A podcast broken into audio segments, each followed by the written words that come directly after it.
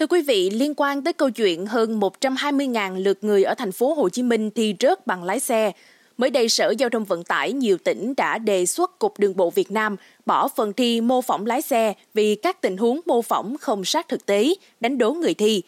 Vậy thực tế phần thi mô phỏng này có những bất cập nào và có những địa phương nào đã góp ý thay đổi quy định này? Mời quý thính giả hãy cùng với podcast Báo Tuổi Trẻ tìm hiểu ngay bây giờ.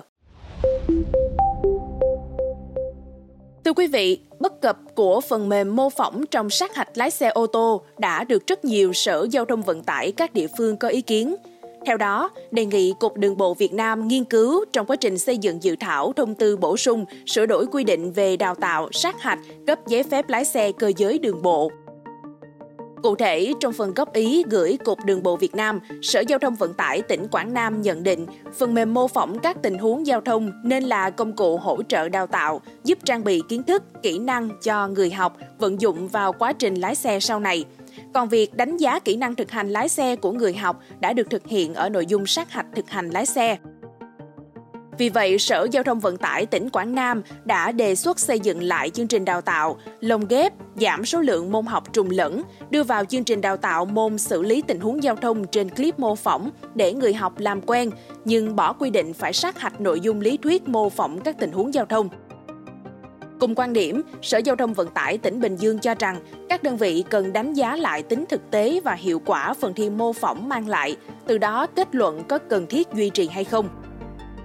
Sở Giao thông Vận tải thành phố Đà Nẵng cũng có ý kiến có thể đưa vào chương trình đào tạo môn xử lý tình huống giao thông trên clip mô phỏng để người học làm quen, đồng thời đề xuất bỏ quy định phải sát hạch nội dung lý thuyết mô phỏng các tình huống giao thông. Trường hợp không bỏ, Cục Đường bộ Việt Nam cần điều chỉnh lại 120 câu hỏi mô phỏng tình huống và cách chấm điểm cho phù hợp với thực tế. Còn các sở giao thông vận tải tỉnh Bắc Cạn, Ninh Bình, Tuyên Quang kiến nghị phải thêm phần tính điểm cho các trường hợp xử lý sớm trước khi tình huống xảy ra, đảm bảo tính chính xác, công bằng cho người thi.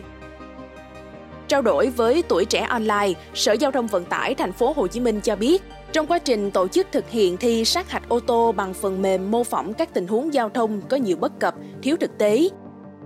Do vậy, Sở kiến nghị phần mềm mô phỏng các tình huống giao thông chỉ nên đưa vào chương trình giảng dạy để nâng cao kỹ năng lái xe cho học viên, không đưa phần mềm vào phần sát hạch lái xe bắt buộc. Thưa quý vị, trước đó, thông tư 04 năm 2022 của Bộ Giao thông Vận tải yêu cầu môn thi mô phỏng lái xe ô tô được áp dụng trong phạm vi cả nước đối với các hạng bằng B1, B2, C, D, E và FC. Từ tháng 6 năm 2022, môn thi mô phỏng trên màn hình các tình huống giao thông áp dụng trong kỳ thi giấy phép lái ô tô đã được Sở Giao thông Vận tải thành phố Hồ Chí Minh tổ chức lần đầu tiên tại Trung tâm sát hạch lái xe Hoàng gia, sau đó áp dụng các trung tâm khác.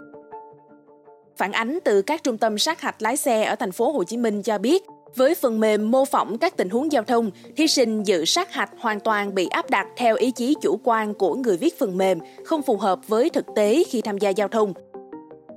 Không chỉ vậy, phần mềm còn một số bất cập, vì thế các trung tâm đã có góp ý nếu tiếp tục áp dụng, đề nghị đơn vị viết phần mềm khắc phục hạn chế các lỗi để tránh thí sinh rất oan.